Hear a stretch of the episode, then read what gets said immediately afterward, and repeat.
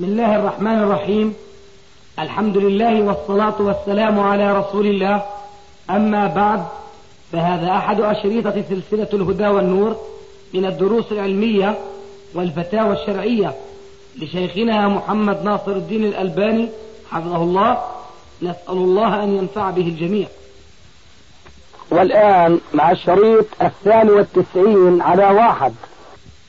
من الذي يتصور لا نقول من الذي يتحلق. يتصور هم النساء. من الذي يطوق عنقه؟ هم النساء. الشاهد لكن الحديث الذي أشرت إليه وعزمت على ذكره صريح جدا وهو أن النبي صلى الله عليه وسلم رأى ذات يوم على إصبع امرأة فتخا من ذهب. فتخا من ذهب. الفتخ هو الخاتم الضخم. آه، فضربها بعصية في يدها في يد عليه السلام. وقال لها جمرة من نار. وانطلقت وانطلق الرسول عليه السلام. وسبحان الله لحكمة يريدها الله. هذه المرأة التي ضربها الرسول بعصية جاء اسمها في الحديث بنت هبيرة انطلقت إلى فاطمة رضي الله عنها. وسرعان ما جاء الرسول دخل على فاطمة فوجد في يدها سلسلة طوق من ذهب. فقال عليه السلام يا فاطمة أيسرك أن يتحدث الناس فيقولوا فاطمة بنت محمد في عنقها سلسلة من نار وعذمها عزما شديدا وطبخها توبيخا شديدا وخرج. فما كان منها رضي الله عنها إلا أن أخذت هذه السلسلة وضاعتها واشترت بثمنها عبدا وأعتقته لله. فلما بلغ خبر خبرها إلى النبي صلى الله عليه وسلم قال الحمد لله الذي نجى فاطمة من النار. هذا نص صريح والحكمة التي أشرت إليها آنفا كأن ربنا قدر ترجع هذيك المرأة إلى بنت الرسول لتفهم أنه الحكم واحد وأنه هذا مو خاص بك أنت لأنك مالك بنتي هاي بنتي. ورأيت ما فعلت بها. فعزمها عزما شديدا وقال لها كما سمعت يتحدث الناس بأن فاطمة بنت محمد صلى الله عليه وسلم في عنقها طوق بالنار. فإذا القواعد العلمية الأصولية من جهة ومعاملتهم لحديث الشرب من آنية الذهب من جهة أخرى يوجب على كل العلماء أن يستثنوا الذهب المحلق من الإباحة العامة. فيقال الذهب مباح للنساء إلا ما كان محلقا وهو ثلاث أشياء الخاتم والسواك والطوق. لكن أكثر العلماء على خلاف هذا. أكثر العلماء يبيحون للنساء الذهب مطلقا. فإذا قيل لهم طيب يجوز لها الشرب؟ قالوا لا. ما الدليل؟ الدليل عام. فأعملوا الدليل العام وهجروا الدليل الخاص. وهذا ليس صوابا لا من حيث علم أصول الفقه الذي هم وضعوه. وقالوا مثلا أن الخاص يخصص العام. وبعض السلف كان يسمي النص العام منسوخا والنص الخاص ناسخا. وهذا معنى فيه دقة لأنه فعلا النص الخاص بينسخ النص العام لكن مش كله بينسخ منه الجزئية هذه. فإني لاحظوا هذا المعنى وقالوا كلمات أشكلت علينا نحن المتأخرين مثلا الإمام السيوطي في كتاب الإتقان في علوم القرآن يذكر أن هناك نحو ستين آية أو أكثر والله نسيت الآن منسوخة. يأتي الخلف يقولوا يا غيرة الله ستين آية في القرآن منسوخة. هذا مبالغة لكن هو الذي يستغرب هذا ويجعله مبالغة. هو لا يعرف اصطلاح السلف لأنه السيوطي وظيفته جمع الأقوال في, في الآيات.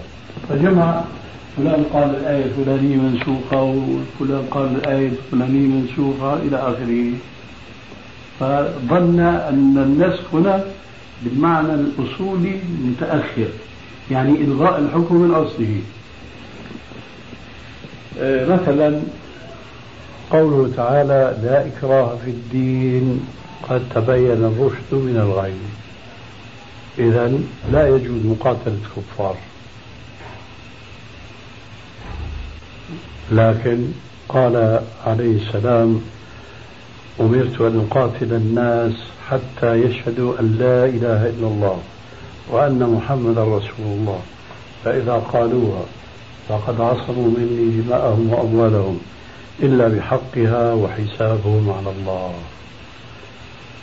إيه، الآية إذا منسوخة. لا هي مخصصة ما هي منسوخة. مخصصة بأنه في إكراه لمن أبى أن يدفع الجزية وأبى الإسلام فحينئذ لا بد من القتال وهذا معروف في سنة الرسول عليه السلام لما كان يجهز السرايا ويأمر عليها الأمراء يقول للأمير إذا لقيتم المشركين فادعوهم إلى إحدى ثلاث إلى الإسلام. فإن أبوا فالجزية فإن أبوا فالقتال. الذي يدفع الجزية لا إكراه في الدين ولا يسلم. بقي الشيء الثالث الذي لا يسلم ولا يدفع الجزية فهو يكره على على الإسلام لأنه يقاتل. وحينئذ لا بد له من أحد شيئين إما أن يسلم وإما أن يدفع الجزية كما قال تعالى عن يد وهم صاغرون. الشاهد أنه هذه الأحاديث كثيرة وهي صريحة في تحريم نوع من الذهب على النساء. أحاديث تحليق أصرح من حديث تحريم الشرب من أهل الذهب. قالوا كلهم أن الشرب والأكل في آنية الذهب للنساء لا يجوز ولو كان الأصل لهن حلال فاستثنوا هذا القليل من الكثير فكان الصواب أن يتبعوا بهذا الاستثناء استثناء الذهب المحلق لكن ذلك ما لم يفعله جمهورهم نصلي. يا محمد.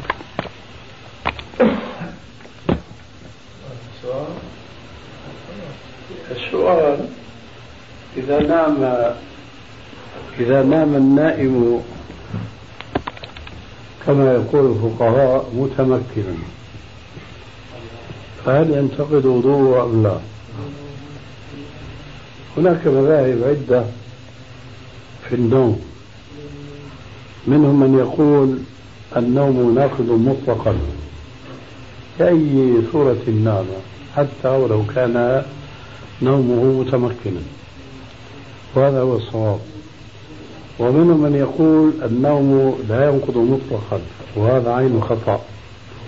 ومنهم من يقول إذا نام متمكنا فهو غير ناقض وبعضهم قال لو نام في السجود أيضا فهو غير ناقض فلما راجعنا الأدلة والمذاهب تبين لنا أن القول الصحيح هو كما قال عليه السلام وليس بعد قوله كلام من نام فليتوضأ.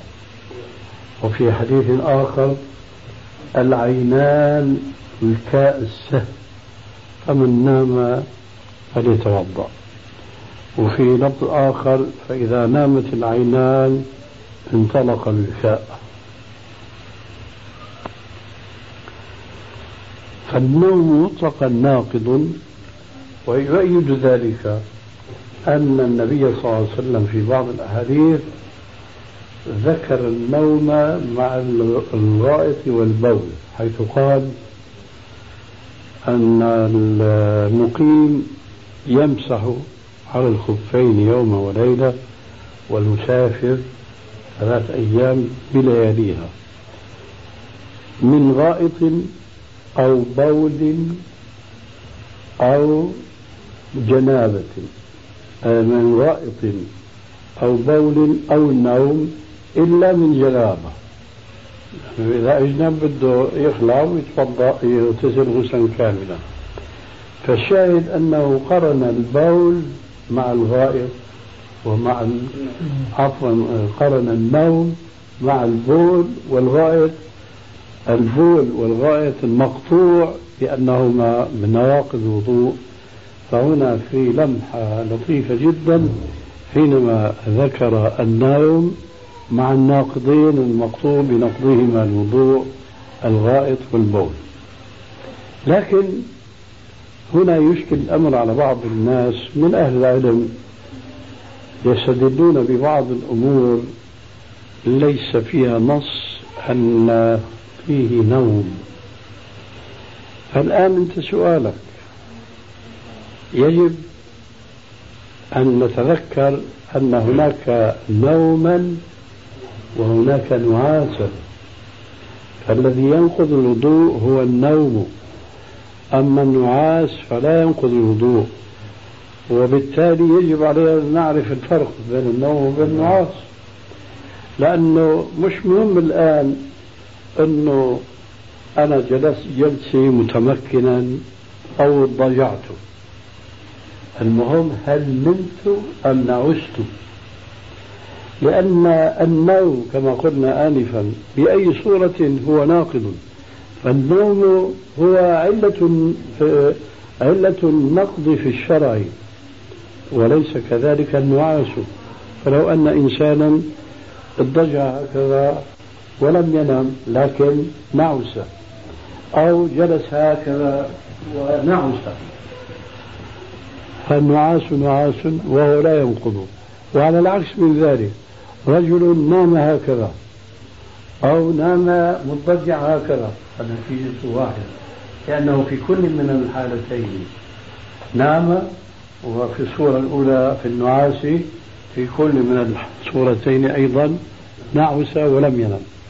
ما الفرق بين النعاس وبين النوم؟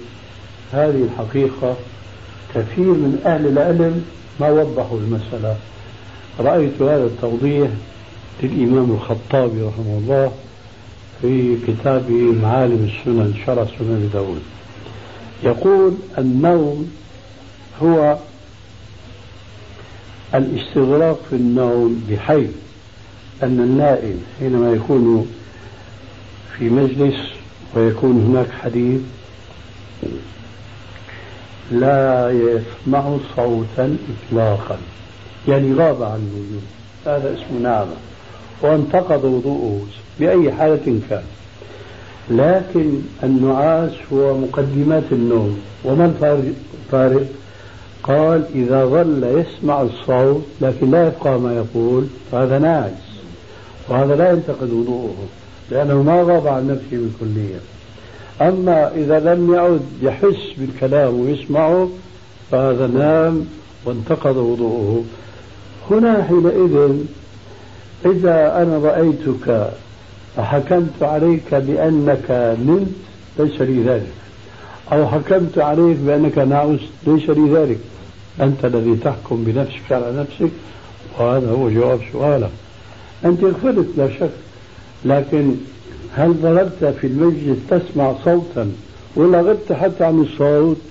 فإن كان هذا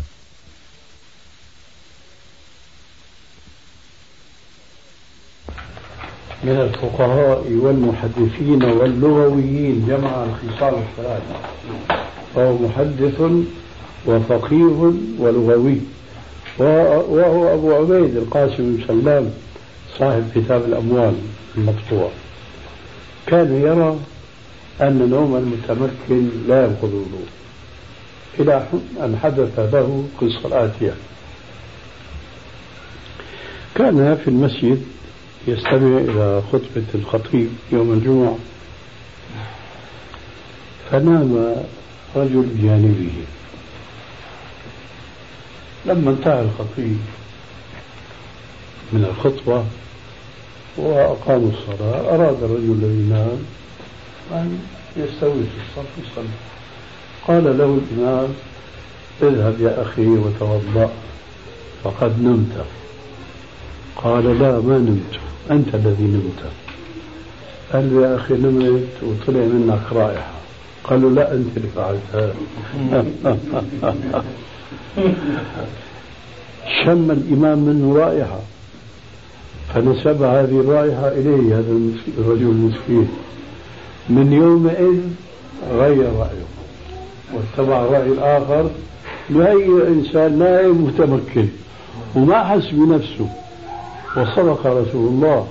فإذا نامت العينان انطلق البكاء ممكن إنسان نائم متمكن لكن لا مؤاخذة. شو يعمل هيك؟ انطلق. وهي حادثة وقعت مع الإمام. من ذاك اليوم يقول النوم ناقض مطلقا لكن لابد من الدندنة حول التفريق بين النوم وبين النعاس طيب خلينا نصلي إذا. إذا كان بغير السواد تفضل تفضل. أيمنون فالأيمنون إذا كان بغير السواد فلا بأس. لأن الماء ينصب عليه فقط. غيروا هذا الشيء وجنبوه السواد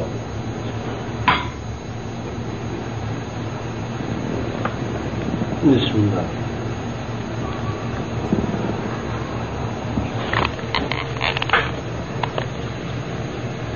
وينصرف هذا على النساء يا إذا كانوا يغيرون الشيء أو كذلك.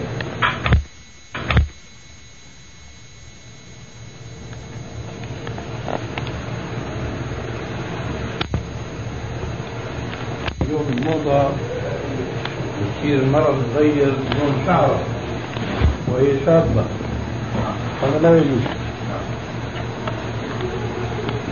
كثيرة الحال خبيثة في صرف المسلمين عن دينهم وعن أحكام شريعتهم. يزين لهم شيئا. أقل ما يقال فيه أنه غير مشروع. فيصرفهم بهذا الشيء عن المشروع.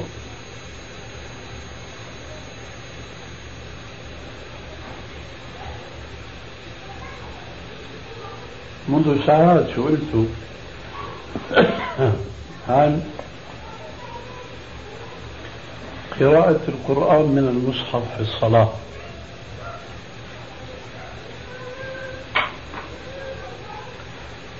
ما بيتبادر للذهن إنه فيها شيء؟ هو يقرأ من القرآن أكثر مما يستحضره من الذهن.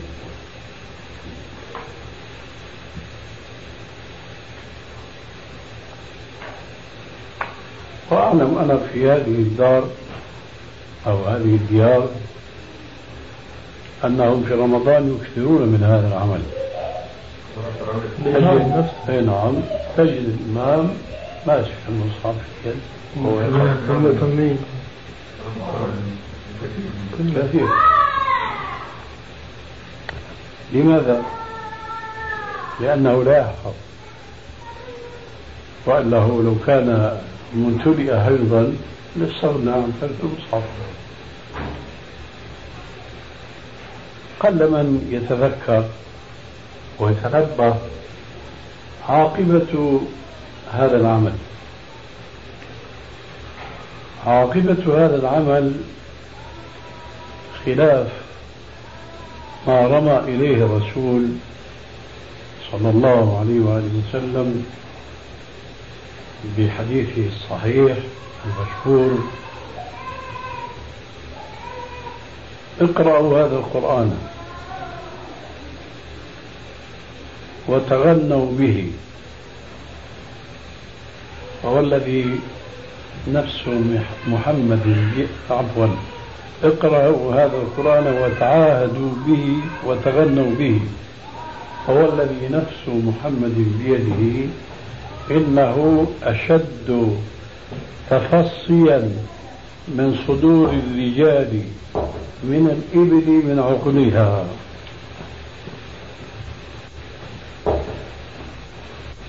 في هذا الحديث الأمر بتعاهد القرآن. أي العناية بتكراره حتى يرسخ في الصدر لأن الرسول عليه السلام يؤكد أن هذا القرآن أشد تفلتا من صدور الرجال من الإبل من عقولها. فلما الإنسان يركن إلى أنه يفتح المصحف شو بده يتعب هذا النظام يعني يتعب مخه. والحوض هذا حقيقة بده بده عناية أنا بشرب يعني مصة مصتين مشان خاطر أم الفضل. ولا هي بتعرف إن أنا ما في صعب بيني وبين ما في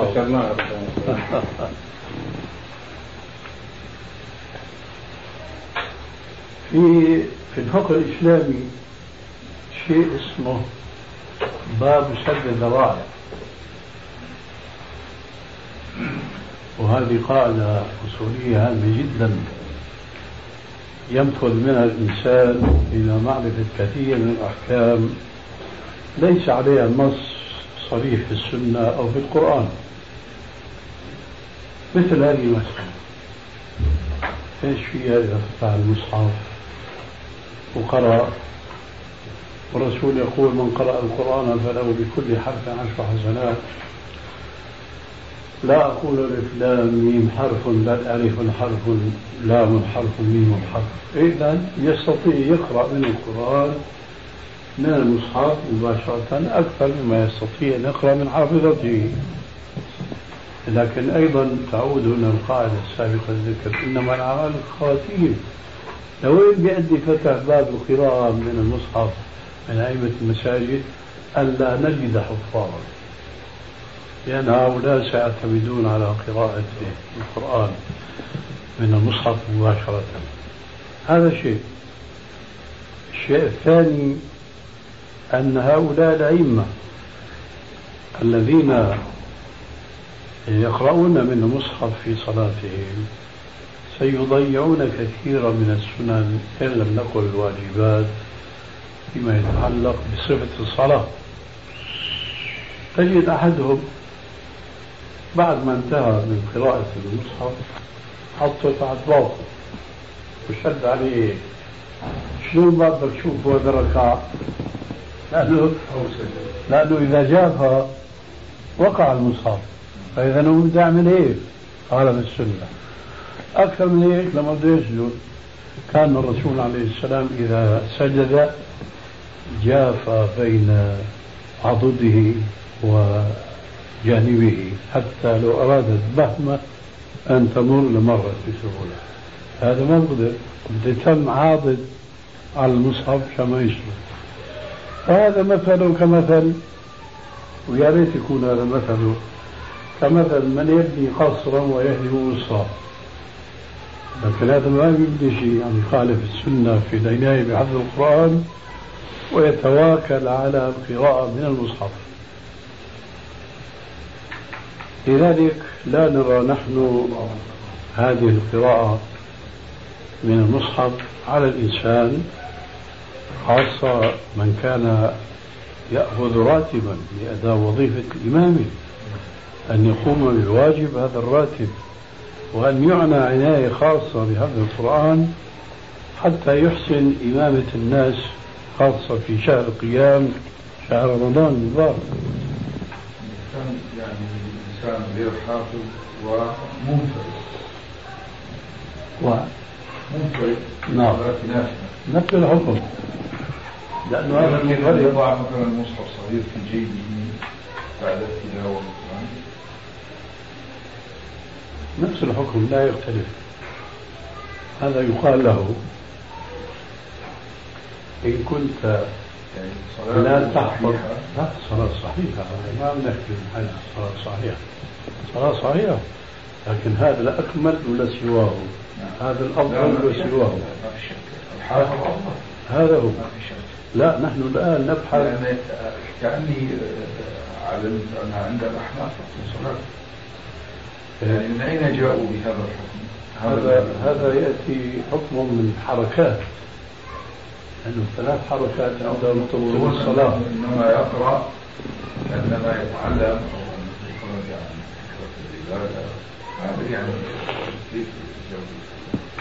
هذا ما أعرفه عنهم لكن معروف عنهم أنهم متشددون جدا في الحركات في الصلاة فيقولون ثلاث حركات متتابعات تبطل الصلاة. فالمنفرد الذي سألت عنه يقال له إن كان عندك استعداد عندك حافظة فاحفظ القرآن وتعاهده حتى لا يتفلت منك. إن كان ما عندك استعداد فافعل كذاك الذي كان يؤم الناس في عهد الرسول عليه السلام. رجل من الأنصار يؤم الناس في الصلاة الخمس ليس في رمضان. فكان يقرأ في كل ركعة قل والله أحد. شكوا للرسول إنه هذا امامنا هيك هيك اصطبعت وراء كان هو يقول لهم يا جماعة إن عجبكم هذا فأنا بأمكم والا شوفوا غيري. فشكوا للرسول بعد وراء ذكر له ما قال له. قال والله يا رسول الله إني أحبها. قال حبك إياها أدخلك الجنة. أي عام يتصور ما بيحفظ قل الله أحد فليكررها. وقد قال عليه السلام قل الله أحد تعدلوا ثلث القرآن. ومرة خرج الرسول عليه السلام على الصحابة قال لهم أيكم يعجز أن يقرأ القرآن في كل ليلة. قالوا كلنا. قال من قرأ قل الله ثلاث مرات فكأنما قرأ القرآن كله. فإذا الأمر ميسر. لكن هذا التيسير ضل عنه كثير من المسلمين بسبب غفلتهم عن دينهم. من جهة وبسبب ركوبهم رؤوسهم واتباعهم أهواءهم من جهة أخرى والله المستعان. نعم. ما قلنا أبو عبد الرحمن سلفا آه بده يجيب لنا الحلوى هي جبنا الحلوى وبعدين ختمها بالقهوة ما أدري في شيء بعد؟ تفضل جزاك الله خير. إني جاهزين نعم. بعض الناس عندما يموت شخص يقولون توفى وعندما تقول له يقول توفي أو توفاه الله يقول توفى ما فيها شيء لأنه توفى معنى استوفى أجله لماذا نرد على هذا؟ توفى. من يقول على الشخص توفى يقول بمعنى استوفى أجله إذا قال توفى فيمكن تأويل لكن إذا كان إذا قال آه، المتوفي هو الله تبارك وتعالى وهو متوفى لكن توفاه الله تكون جملة تامة أما إذا قال توفى فيوهم والكلام بالموهمات ليس من أدب الإسلام. وهنا يأتي قوله عليه السلام لا تتكلمن بكلام تعتذر به عند الناس. هذا يحتاج إلى تأويل. والكلام المؤول لا حاجة إليه. ما دام في الأمر سعة في التعبير السليم.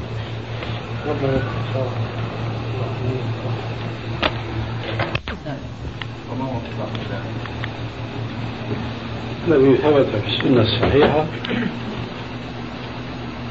من حديث أبي محذورة ومن حديث ابن عمر أن قول المؤذن الصلاة والنوم كان في الأذان الأول. وليس هناك حديث صحيح بأن هذه الجملة محلها في الأذان الثاني.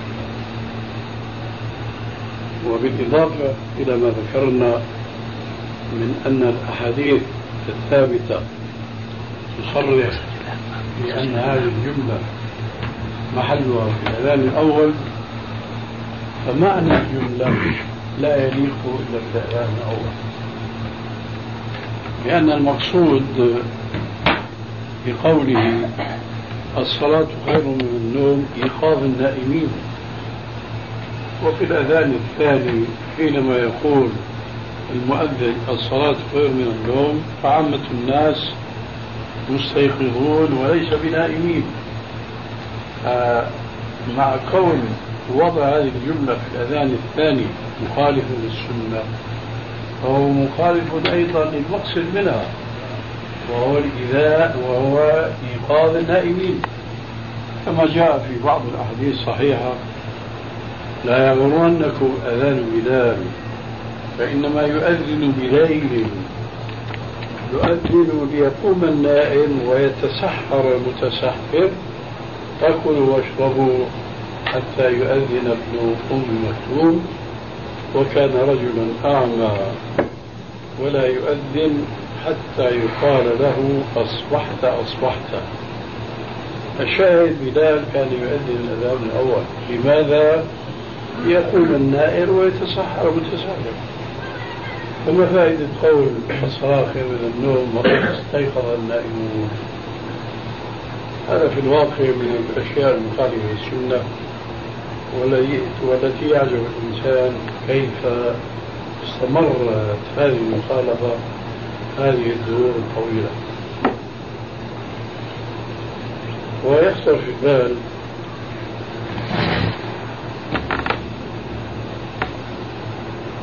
أن الناس بسبب إيمانهم بالسنن يقعون في مخالفات أخرى. نحن الباحث في الأردن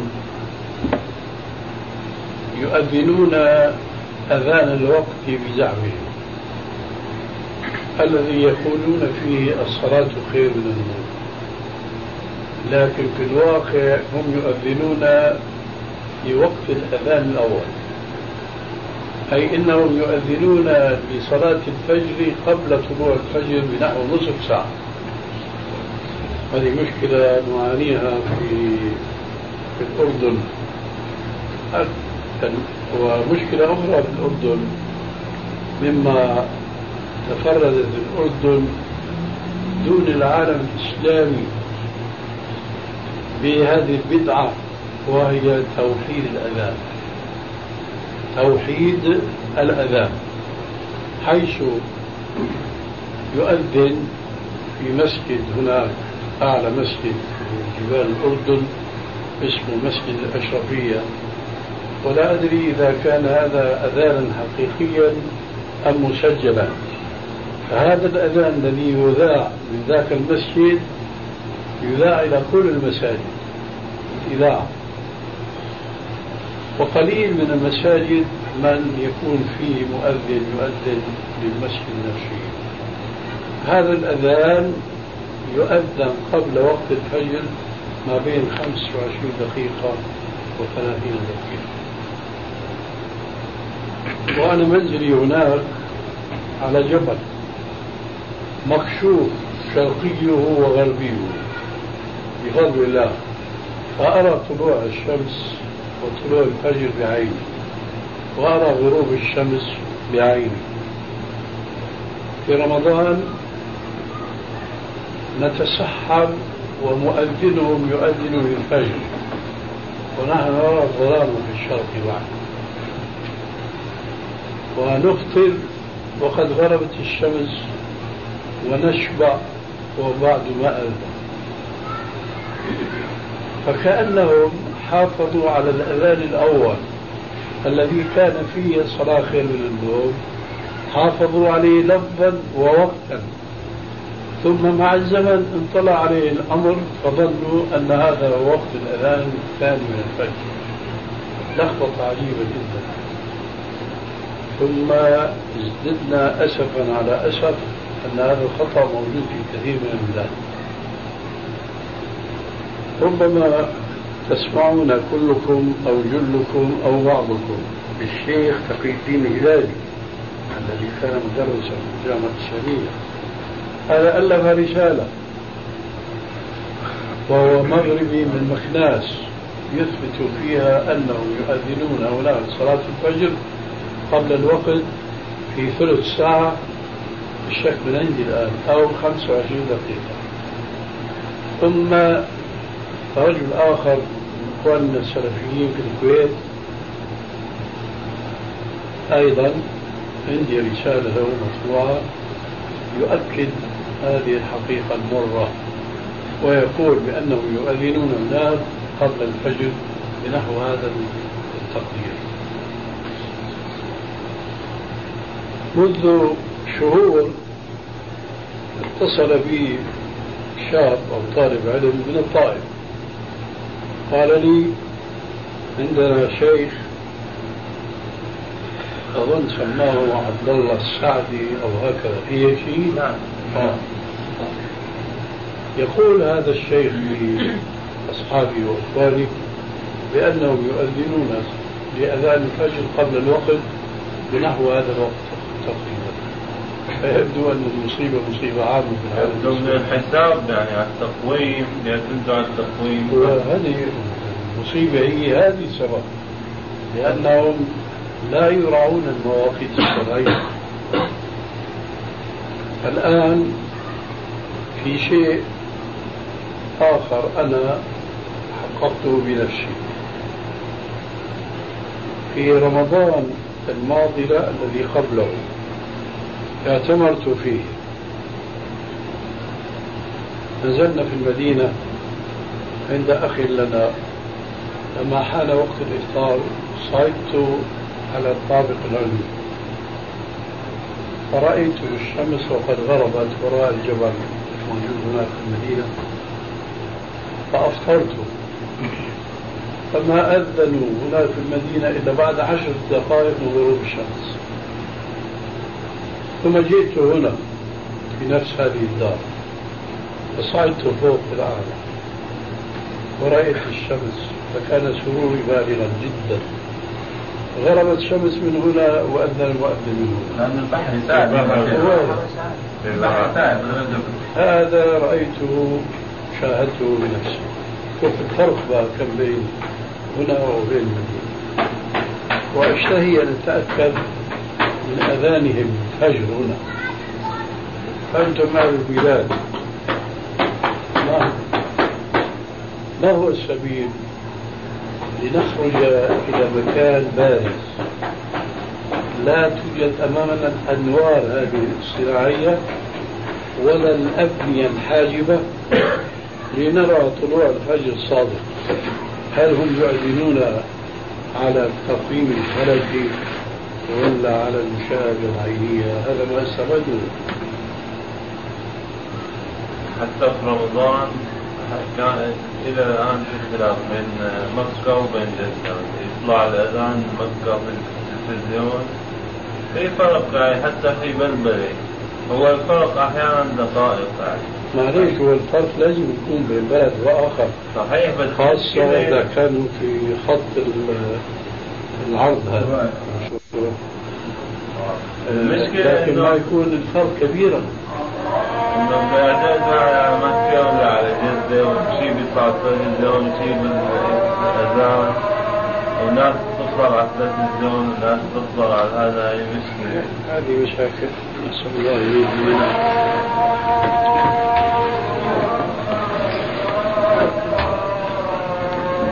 تفضلوا. بما